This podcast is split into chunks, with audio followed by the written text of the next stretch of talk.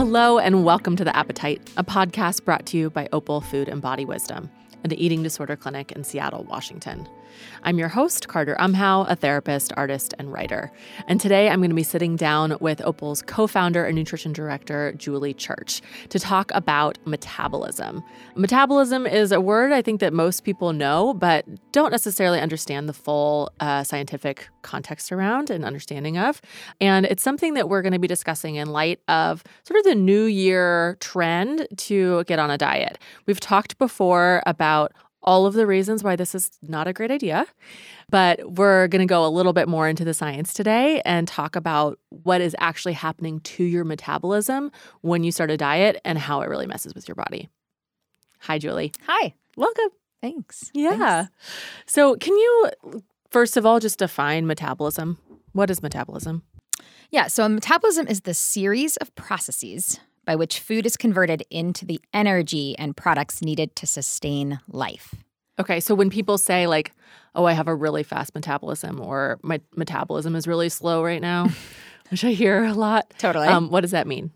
Well, okay, that, I, that's less scientific. Oh, okay. I would say because when people are talking, I mean, it is like the rate at which these series of processes that the food is converted into energy and all of the other functions of sustaining life. So it is the rate at which that's happening. So if somebody has a slower metabolism, that means that they need less energy to have their whole sustained life occur. and then if somebody has a higher or faster metabolism, that means they need more energy to sustain their life. And by energy, you mean calories. yes. Which I think I just want to say because um, yep first of all that matters specifically. Mm-hmm. but also when when you're talking about someone having a faster metabolism there are some myths out there that a faster metabolism means that they you know are going to be eating really quick or they they can eat and then it doesn't sit in their stomach. These are the sort of things i hear. Okay. like it's not sitting in their stomach. They can metabolize something faster. So the implications of that are that people aren't going to be like putting on weight or fat or whatever else in their body composition. And actually what you're saying is that people need more food if mm-hmm. their metabolism is higher. yeah, to keep their basic processes happening right. and right. functioning well. Yeah. And they need more food because it's being burned up and used quicker. So how you started that statement is still true, right? Right? Is that somebody that has a higher or faster metabolism, the process is just faster. So their body uses up the food they've taken in and converted it and used it up, and so then the body needs more food okay. sooner than maybe somebody who has a slower, lower metabolism. Okay. And what are the factors between sort of one person's metabolism and another's? Yeah. Well, when I say that sort of term of like what is metabolism, yeah. it's such like a simplification of something that is so complex and is constantly going on in our bodies. So there's so many factors. Okay. I just like to stop to just make sure to say it's like metabolism super complex and it's using like every system of our body. It integrates everything. So everything gets impacted by it and everything can impact it. But to sort of expand on the word complex that I'm using, just saying that it's super complex and so interrelated in our body, I guess I just want to name some of the actual so processes that are happening and recognizing that so the body is breaking down the food, right? So we eat the food and then the body is breaking it down into molecules, so into small microscopic things, right? That then are converted into energy in our body. So you're taking those calories and converting them into energy, right? Okay. Or they're discarded and they filter out waste products that's like that's not being used by the body those molecules then are also used in the body to build up different parts of our body. So it might be pro- like proteins, hormones, enzymes are then synthesizing compounds, and those are needed by the cells and required to perform these many functions in the body. So I guess these processes that are happening, right, can both be giving us energy, be sent out of the body for waste, and then also can be building up and storing in our body some of these needed chemicals that help sustain life gosh. I mean, I feel like I'm staring at you blankly because I am like trying to take all of that in as a non-science person and I'm yeah. like, "Oh, oh my goodness. Yes, this is complex." And I'm curious about how all of it like what how that impacts all the different systems of the body mm-hmm. and what the again, like what the factors are. So the because it's so complex, I think oftentimes metabolism, if we come back to like when people say, I want to have a fast metabolism, I want to have a slow metabolism, people do feel like they have control over their metabolism. And so one of the things I always I think is important to capture about metabolism is how complex it is and how many different systems are at play here. And I don't know about you, but I can't necessarily tell my body to create a particular enzyme to then be able to build up the particular type of body mass that I want in one area of my body. Like I don't No, I, I don't do have that. communication mechanism to that part of my body. Do you? I really, I really don't. Okay, I really don't. But but I know that people seem to be able to believe that they are Yeah. sculpting their body or or they are controlling it in a particular way to get a particular result, Yeah. and yeah. that's not true.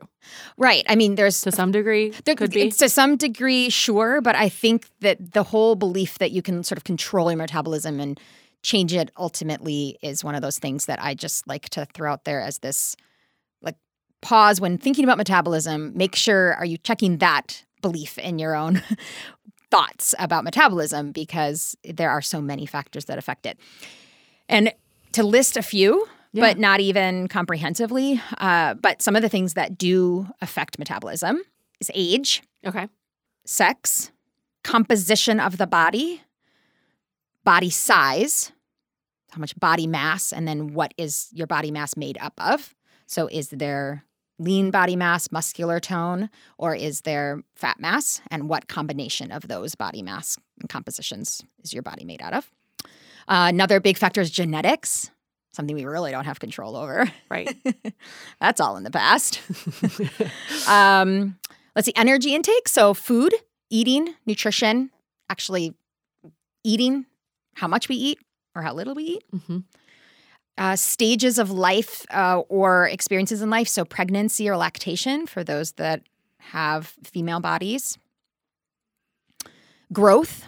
So, height and what stage in life you are in that process of growth. Movement and exercise. Uh, sickness. So, is your body fighting off infection? Is your body trying to heal from something? External temperature. So, the environment Really? in places that you are. Medications hmm uh, and types of pharmaceuticals that could impact what's going on in these biochemical processes within our body. Um, and then some other substances, I guess, related, sort of caffeine, nicotine, some of those kinds of things also. Illicit drugs, right? There's different things that do impact metabolism also that you might put into your body in that way. So a lot of those things sound like they're out of one's control, but some of them do sound like they fall in the realm of of you know being able to kind of oscillate or change with someone's particular Mm-hmm. season of life or a like you said age even or how much they're moving or exercising or their activities of daily living Yeah. all of those sound like they could be factors and therefore manipulated Okay. is that true Some of them Some could of be. them. I think you're right, right? I mean, you're Yeah. naming maybe a few that could be somewhat manipulated to a point. Okay. So I think another teaching point that could be important to name uh, is is this. And if you think of just like a bar graph, hundred percent, like think bar graph totals hundred percent. okay Okay. And when we think about metabolism, there are three components to metabolism that make that 100%. Okay. So the largest component is the basal metabolic rate okay and is somewhere between 60 to 75%. Okay. So that's the biggest chunk. And I'll explain what that is in a second. And then the next is about 15 to 30%. And that's the thermal effect of activity. And then the smallest percent is about 10%. And that's the thermal effect of food. So together, this totals your metabolism. Okay. So getting back to the largest part, which is the basal metabolic rate, that is all, it's the largest portion of our metabolism, our total daily energy needs. So, Okay. okay. Yep. And that is when we are at rest. Our basal metabolic needs are this biggest chunk. So if you are laying around all day long, you need that big chunk of energy intake, which means you need to eat a lot of food, right? Like of your total daily need, you need to take in about 70%, let's say. I'll just use that 70% of that right there. And that's what's having your heart pump. It also includes lungs and the pulmonary system, and then liver and kidneys in terms of detoxification, Okay. and our brain. So, some of the coordination of all of these things going on, right? And how we're thinking about it and how we're feeling about it. So, big chunk, all those things are happening when we're at rest. They're all functioning at rest. Okay. And then that thermal effect of activity is the part where there can be some manipulation. So, coming back to why I went into this as the teaching point is Yeah. like you're stating, but I could play with some of this and I could impact my metabolism. That is true to a point. But regardless of how much exercise and movement you put in there, it still is only going to maybe max out at about that 30% of your total energy needs. Mhm. Okay. Because again, the needs go a lot to these vital functions that are just keeping you alive, Yep. Okay. not to just fuel the exercise Right. that you might do. So you could, you can, sure, you can do a lot more exercise, which means then you, your body metabolism could increase and change. But you also need more food. Yes. A lot more. Yeah. Right. Okay. So it could impact it slightly, but Mhm. you just need to keep eating. You still, yeah, you still need to eat a lot of food. Right. Right. Right. So, and then the third one I mentioned is the thermal effect of food. Mhm. And that's just the energy needed to actually to chew, like ingest the food and then digest the food and store the food. So that's the the I don't know. I'll say this because I remember hearing this as a young kid even. Celery, it's like it's negative calories. yeah.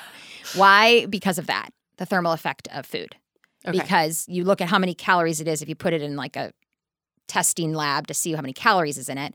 But then when you actually ingest it, it takes more calories to burn that and digest it, ingest it, store it, or excrete it Mhm. than that amount that it is. Okay. Okay. I think that one of the the main assumptions that I've had about metabolism, again, like total myth and just sort of okay. pop science, I Yeah. guess, Yeah. has been that it has to do with burning calories and whether or not you're going to be able to burn calories faster and then therefore what your body looks like. Yeah. Like I think that's sort of the assumption. Like I think I remember even in teen magazines when I was a kid, someone, Mm. you know, some pop star or whatever being asked questions about their diet and their exercise routine and like, "Oh, I eat whatever I want. I just have a really fast metabolism." it's just like runs in my family, super fast metabolism, Mhm. which could be totally true, Mhm. right? Genetically, yes. Genetically yeah, could absolutely. be true Yep. that that means something about their body composition. Yep. But in order to manipulate your own body, someone else's body, to be like that, it can't really be done. I, I mean, it, it, it can to a point. That's Right. the kind of the, yeah. Yeah. Yes. But there's like such negative ramifications to doing it too. Okay, I'm so glad you said that because that's what I was going to ask next. Okay. Because the whole this whole context of the conversation is diet, right? And that it's harmful to your metabolism. So Mhm, what are the what are the mhm. negative ramifications? Okay. So I think the biggest thing to state is that most dieting, it's hard to not say all, most dieting leads to underfeeding oneself. Okay. So one starts a diet at a particular state in their life. And one of those things is a metabolic rate, like their basal metabolic rate. So that biggest chunk Mhm. it is at a particular zone. And then when somebody does some sort of intense dieting, uh, then that um, that metabolism decreases. So they're let's put it this way. So they they're living off of a certain amount of calories. They're feeding themselves a certain amount and then they're they're living off of that. Then to diet, they're eating less. The body initially adjusts to that by potentially losing some body mass because you're taking in less energy than what your body is using. So then you get a deficit and the body mass needs to be used for energy. So they're burning off some of the muscle and some of the fat mass to get the calories, to get the energy, right? Which is uh, again in pop culture often said as like oh, that's a good thing, but that's actually really bad. Yeah, I mean- really not so good. No, no, it's a it's a secondary processy. Like it's not the that's not how we're normally supposed to be getting our energy. Right. Okay. But okay, the body can do that. And then if it's a sustained time, and that varies honestly, it varies depending on a person. So I can't say what sustained would be, but let's say it's it's for a period of time. The body then can note this as starvation. And it says, whoa, okay, I don't have enough food and energy every day, and it's looking like I'm not going to get that. So I need to no longer function as if I need a lot of energy. I got to function with the fact that I got to live off of less energy than that.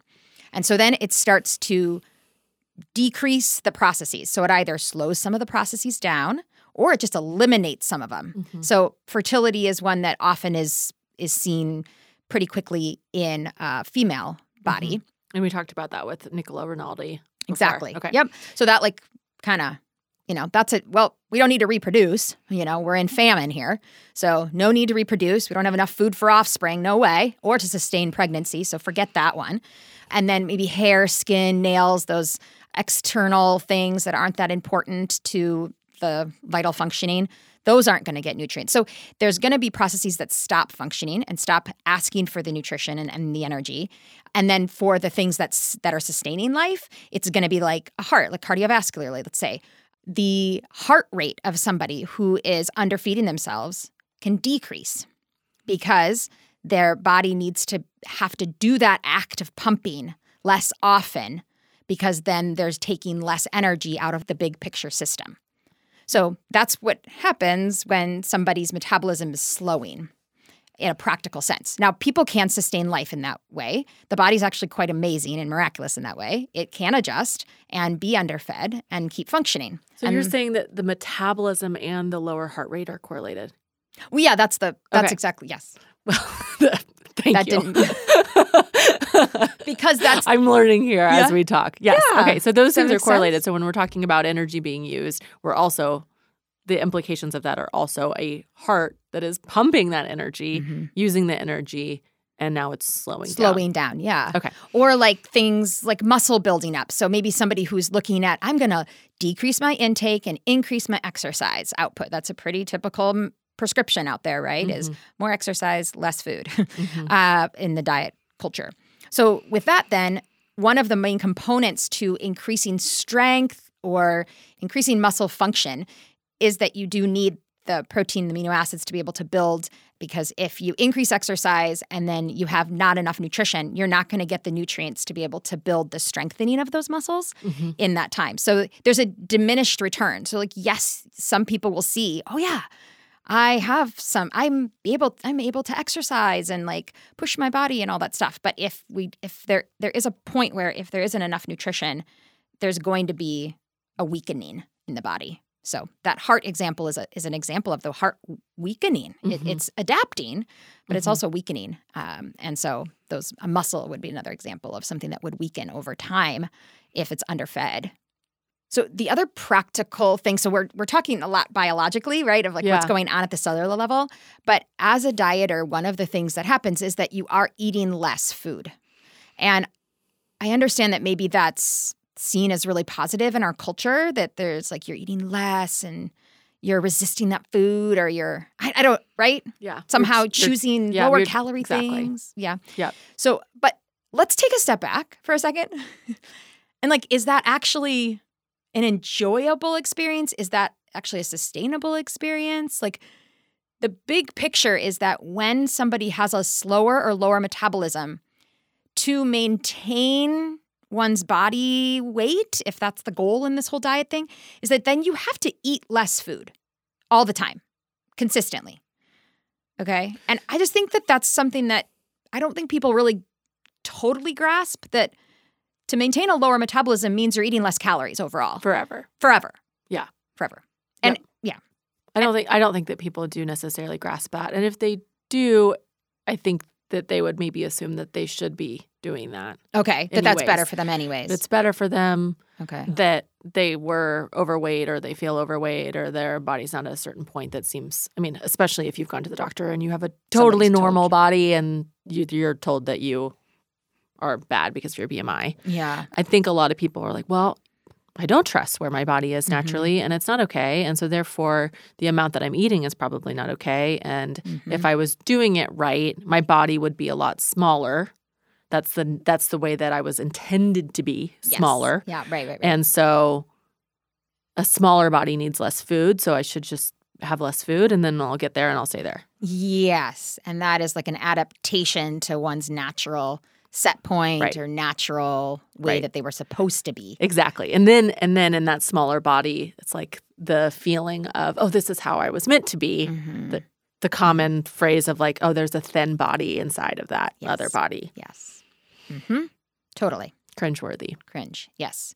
Yeah. And I know that our episode 32 talks a bit more of the dangers of dieting and it gets into, I would say, less of this biological scientific Mhm. realm and it gets a little bit more into the food relationship and psychological Yeah. impact of this. And that's called caution, don't start a diet for those that want to go back and listen to that.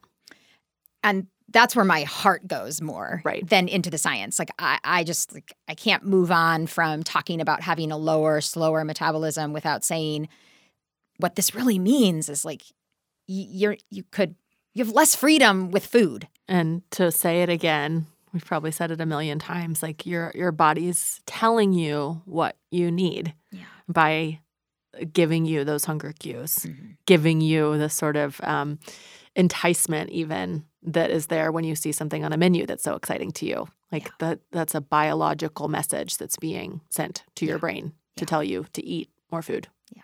And i think our philosophy our sort of our approach is just that we would come to know our own bodies and stay connected to that and find it find the sweet spot for each of us individually and that does mean embracing and accepting the natural metabolism that we have and eating the most and have you know the most that you possibly can in in that realm of metabolism because what that actually means i mean the most key factor for metabolism is that you just need to eat enough um, and nutrition is such a huge, huge component to it. So if somebody isn't eating enough, they're naturally going to have a slower metabolism. But if you're eating more, you're going to have a faster metabolism, or at least meet your your optimum, like kind of get to your max. And and when you're at your max in terms of what your body needs most, I, you got to look at that as energy, which means you're getting the most of the macro micronutrients because you're taking in the most amount of calories you possibly can, which means you're getting the most of these carbohydrates and fats and proteins and minerals and vitamins that are so essential for life. And you also likely are also feeling satisfied mm-hmm. and you're not obsessing about food. Yes. So there's so much benefit to reaching actually and getting to eat the most amount of food Yep. for the health of your metabolism, Yes. Yes. too. That's actually reminding me of something totally non food related that I've been discovering right now about myself that I, I had a long season of burnout and exhaustion and stress, and I am no longer in it, which holy hallelujah. oh my God. It's the best. but I'm to hear. noticing, yeah, thank you. Mm-hmm. I'm noticing that my I'm able to think about things that I didn't notice I hadn't been thinking about for years. Like I mean, I said on eating styles a long time ago about meal planning. I've been meal planning. I can like send a birthday card. I mean, I can think ahead mm. In Yeah. ways that I hadn't noticed was a possibility. I knew that I was behind on everything in life, but I hadn't noticed the impact. And as you're describing this with getting the maximum amount of nutrients, I'm like that's sort of it where where like I have enough rest to be able to think into kind of deeper processes emotionally and then also logistically in the same way that I would imagine those minerals actually being able to be absorbed when you have uh, the uh, like enough nutrients in your body and enough energy for your body to actually be able to sort of lean into the more complicated processes like fertility or like uh you know a very healthy heart rate Yeah. um maybe not as extra but yeah. kind of reminds me of that Yeah. I can hear that. I do. Yes. It's living to your max. yes Not that we all need to live to our max, but it just is like, I think people have that misconception that somehow living to your max is eating less. So, Right. So, in terms of long term impacts, I do want to understand more about what happens to someone's body, what can be expected, what happens to their metabolism, Yeah. maybe after the diet is over and they have uh, like in recovery from an eating disorder gotten to a a long period of time where they're actually getting their needs finally met nutritionally okay. what's happening and and what can be expected So, in terms of metabolism being affected long term for those that have been dieters or have experienced eating disorders, the research right now is it goes in all directions. So, we're finding that some bodies will be really strongly impacted by it and their metabolism will not rebound So, like, not come back up to the higher amount that they naturally were before they dieted or before they were in the throes of an eating disorder. And some people, it will rebound and it will be back up to the same amount that they were at before their diet or before their eating disorder. So it it actually it really depends Okay. and we aren't able to predict based on assessment or factors that when we meet somebody or we're assessing somebody we there isn't science right now that clearly says these people are going to have sustained low meta- metabolic rate based on the fact they've been doing all of this to their body and these are not so that's it's a risk Okay. I guess. And there's a couple examples of where this these studies have come out of. So one was done in the 40s, something called the Keys study. So Ancel Keys was a scientist who was studying metabolism and uh, did a exercise at the University of Minnesota that took men that were conscientious objectors to the war and were used as subjects to kind of see what does starvation do to the body and how can we learn how to refeed people after starvation because there were people in you know war refugee camps and concentration camps that they were trying to understand how to safely restore people to health. So these men voluntarily said i don't want to go into war so i will put my body into this semi starvation state and be monitored. So they did this for six months and then they monitored their lots of lots of things. So you can look up their psychological impact and the um, food relationship impact the relational social behaviors all those things. But metabolically to get back to our Yep. you know focus today is metabolically they did um, have some of them that definitely had decreased metabolic rate throughout the process and then long term and then some that rebounded back. Never again are they ever going to we're ever going to be able to semi-starve people. It just isn't ethical. Mm-hmm. so that is a pretty rare pocket of research and data that we have.